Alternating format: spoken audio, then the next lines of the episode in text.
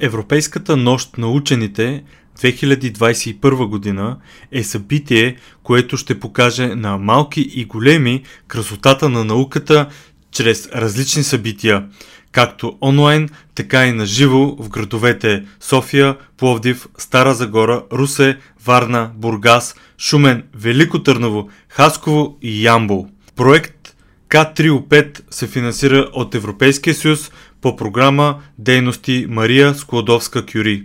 Вижте повече на www.nauka.bg наклонена черта нощ 2021. Кто вы и где мы? Кои сте вие и къде се намираме? Аз съм научен ръководител. Какво е това, дори и аз не знам. Има такъв статут. Научен ръководител. Тази лаборатория до година ще стане на 65 години. Когато беше организиран Обединеният институт, лабораторията все още я нямаше. Научният съвет на този институт взе решение да се създадат две лаборатории. Едната по неутронна физика, а другата за ядрени реакции. Назначиха двама ръководители. Това бяха Нобеловият лауреат Франк, канен да стане директор на лабораторията за неутронна физика – а вторият беше Флоров, поканен да е директор на лабораторията за ядрени реакции. Сега тази лаборатория се нарича на негово име. На Запад е известна като Флоровланд. Завърших университета и пристигнах тук. От тогава до днес работя тук. Проста биография. Това беше много интересен период, когато в двете лаборатории в света, едната в Бъркли в Америка, а другата тук, в Дубна, започнахме да използваме не протони и неутрони, не тежки иони. Не беше ясно какво ще се получи от това. Мнозина смятаха, че ще се получи катастрофа, в която трудно ще се намери нещо. След това Нилс Бор писа, че до 10 години 90% от информацията в ядрената физика ще идва от тежките иони. И между тези две лаборатории, американската и нашата, се водеше силна конкуренция. Тя беше не само научна, не само политическа, но имаше и сътрудничество. Въпреки всичко и американците идваха, а аз пътувах до Америка. Това на времето беше необичайно. Това сложно ли беше? Не точно сложно, необычно было, но... Не, не бих казал сложно, а необичайно. Студената война беше тогава. Казват, че тя не засягаше науката. И сега го казват, но засяга засяга всичко. Но кой съм аз? Какво правя тук? Аз съм майстор в тази лаборатория. Най-старата лаборатория. Навярно представлявам голям интерес от гледна точка на историята. Интересен съм и от научна гледна точка. Този научен интерес е ясен на всички. Обкръжават ни елементи на този свят. Те се намират в периодичната таблица. Колко може да са те? Какъв е пределът? Какво определя този предел? И тук се оказва, че отговорът на този въпрос е един от основните в природните науки. Този за устройството на света. И предвид това, че науката се развива, и нашите представи, що е това елемент, атом, ядро, протон и неутрон, кварк и проче, се развиват, то се променя и отговорът на този въпрос. Колкото по-надълбоко се навлиза, толкова повече се променя и отговорът на този въпрос. Това търсим и днес. Започнахме да се занимаваме в момента на създаването на тази лаборатория. И продължаваме и днес. Ако питате какви са ни плановете, това ще са ни плановете и за бъдещето. Не мисля, че и до 30-те години ще се променят. Всичко това има дълбоки корени. Корени от Демокрит 400 години преди нашата ера. Той казва, че светът се състои от атоми. Демокрит, след това Далтън, Менделеев, Радърфорд и така нататък. Те се потопяват все по-дълбоко, за да се разбере какво съставя света. Как се открива един химически елемент и защо в Дубна е мястото, където се откриват толкова елементи? Какво е нужно, за да се прави това сега и в бъдеще? Елементы вообще сътворила природа. Елементите ги създава природата.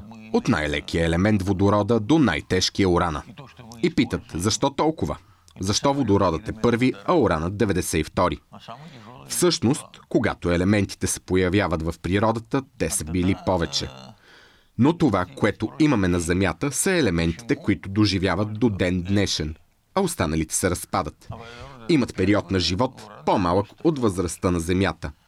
А възрастта на Земята, както и на цялата Слънчева система, е 4,5 милиарда години. Тези, които живеят повече от 4,5 милиарда години, са тези, които имаме до Урана. А тези, които живеят по-малко, се разпадат. Миналия век, 20 век, е наричан понякога атомен. Тогава хората се научават да създават елементи, които ги няма в природата, които някога се разпадат и вече ги няма. Например, плутоният. Уранът живее 4,5 милиарда години и сега виждаме как се разпада. Затова е радиоактивен. А плутоният живее 22 000 години. Някога го е имало, а сега го няма. Хората се научават да правят плутони. При това голямо количество. Материалът се използва в атомната енергетика, за военни, за мирни цели, медицината и така нататък. Интересното е, че новите елементи не се появяват в природата. Сега много говорят за изкуствения интелект. Изкуственият елемент го правим като природния. Също както с интелекта. Преди температурите са били високи милиарди градуси. Това са огромен брой пъти обемите на Слънцето. Това са огромни потоци на утрони. В лабораторни условия сблъскваме две ядра. Гледаме как се сливат. Ако се слеят, се образува по-тежко ядро, каквото в природата няма. Получава се по-тежък елемент. Задаваме въпроса, а това, което сме създали изкуствено елемент ли е? Те имат своята структура, химия. Изследването на тези изкуствени образования, които наричаме елементи, тя ги гледаме дали пасват на Менделеевата таблица. Ако периодичният закон се спази, попада в нея. Тогава можем да го наречем истински елемент. При тази, така да се нарече игра, се получава изключително малко количество елемент. Ние се радваме, ако получим един атом на ден. На ден. Понякога се получава един атом на месец. И тези атоми живеят много кратко, не като урана. Тогава трябва да се разбере как се подчиняват на основните закони. Ако е така, тогава става интересно. Защото така се проверяват основните закони с неща, които ги няма в природата. Това е експериментална проверка на това, което го няма в природата. Тази наука е интересна. Ако сме се заели да създаваме изкуственото, тогава правим това, което не успяват алхимиците. Алхимиците са казвали, че искат да произведат злато от олово. Разбират, че за да се направи един елемент от друг, трябва да се вмести енергия. Нещата не стават обаче. Те просто не разбират мащаба на тази енергия. Нагряват, бият, тъпчат отрови, самите се тъпчат с отрова. Но това са мащаби на енергията – електрон-волт. А са нужни милион електрон-волтове. Ако бием с чука, с скоростта на светлината, може да се получи нещо подобно. Сега трябва да правим същото. Защото ако искаме да сблъскаме две ядра, така да се слеят, когато започнат да действат ядрените сили и едното ядро погълне другото, при определени условия, разбира се. И така, те трябва да се движат с скорост близка до тази на светлината. Затова има ускорители, които ускоряват тези снаряди до големи енергии и скорости. Понеже това е рядък процес, когато се образува нов елемент, ни е нужна съвременна техника, съвременна лаборатория, съвременни детектори, химически методи. А исторически това е интересно. И двете лаборатории, Флоров в Съветския съюз и тази в Штатите, и двете играят ключова роля в атомните проекти. Атомният проект е основан на това от уран да се прави плутоний, материал за атомната бомба.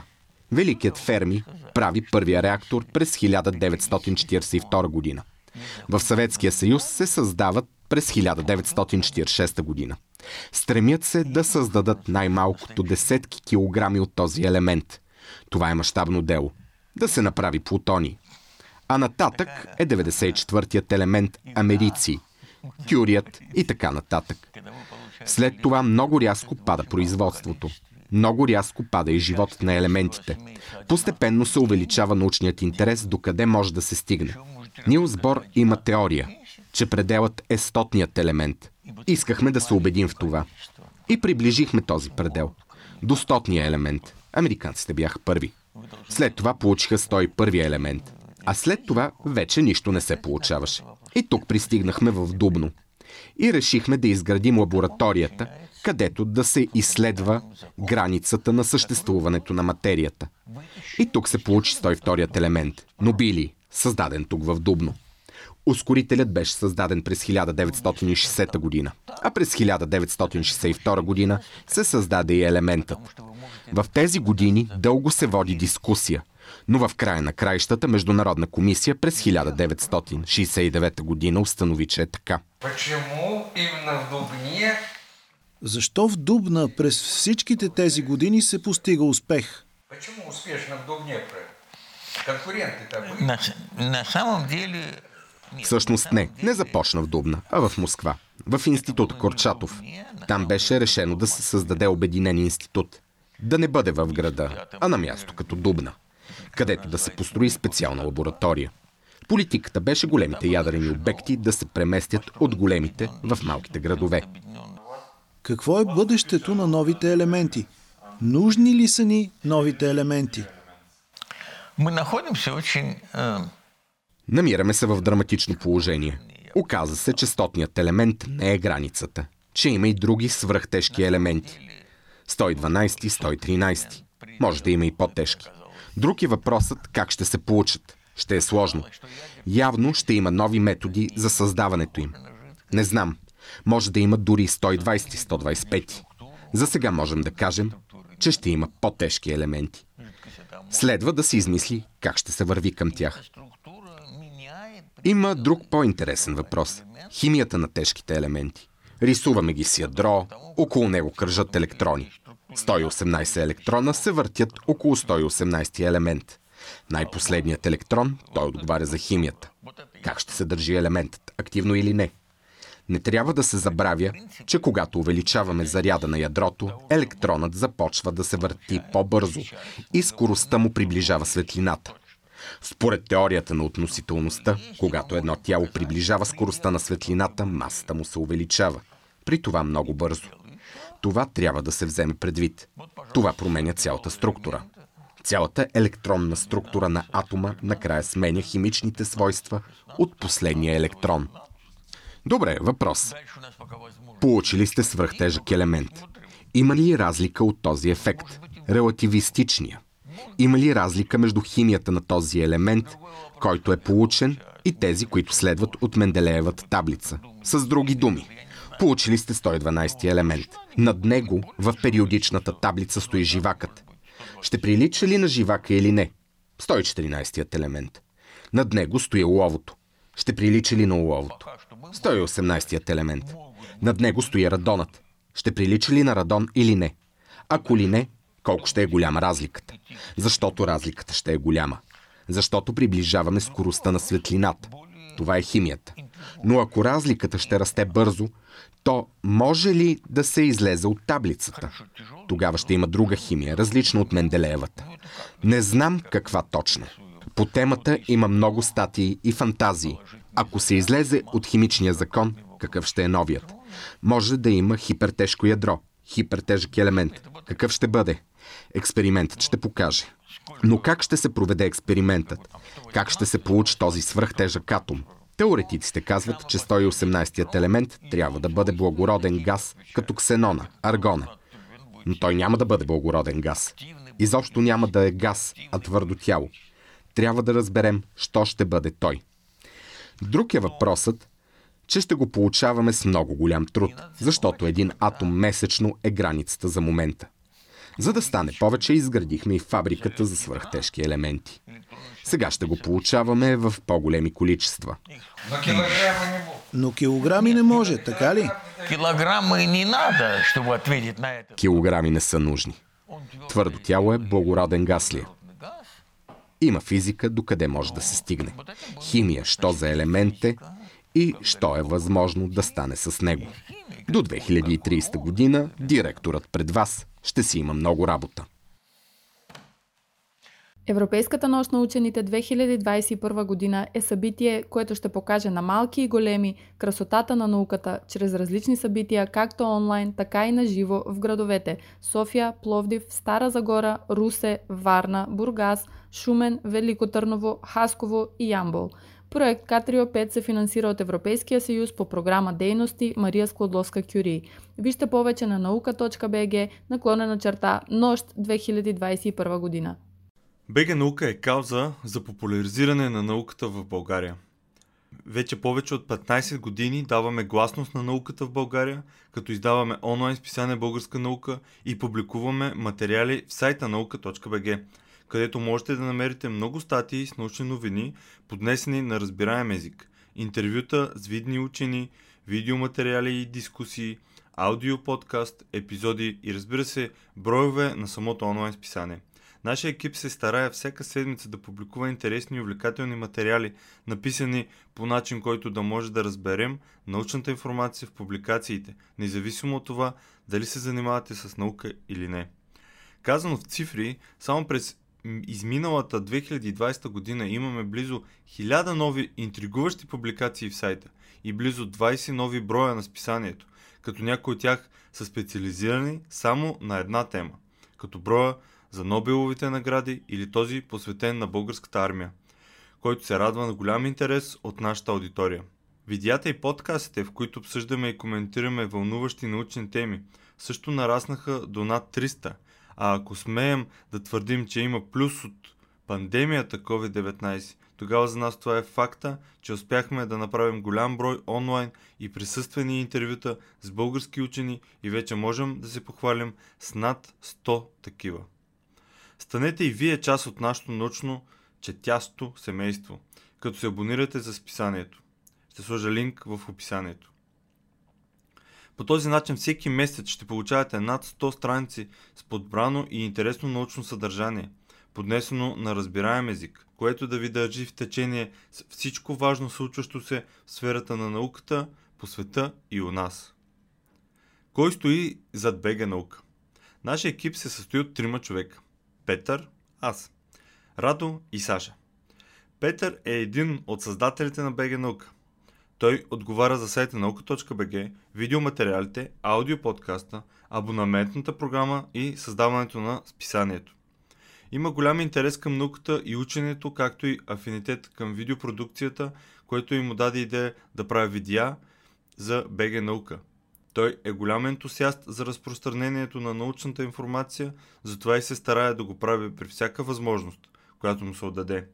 Понякога в ентусиазма си да сподели нещо избързва и допуска правописни грешки, та ако нещо такова ви хване окото, значи той нещо е объркал, докато добронамерено е бързал да го сподели с всички.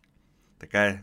Наистина, потвърждавам това е написано. Радо е ценен автор на списание Българска наука още от самото му създаване през 2005-2006 година.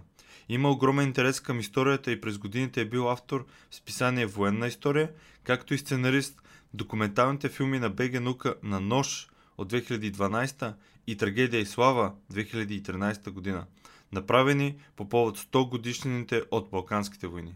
Той е автор на книгата Във вихара на Великата война – издаден 2019 година, а в момента отговаря за съдържанието в сайта на наука.бг и всички текстове, публикувани в писанието, първо минават редакцията на Радо. Саша е движещата сила зад магазина Купи наука. Купинаука.com Това означава, че тя се грижи и подбира кои продукти да се предлагат в магазина, винаги е на линия за почитателите му в социалните мрежи, създава снимков материал на продуктите, отговаря за рекламите и се грижи всичко да върви гладко в процеса на изпращане на поръчките.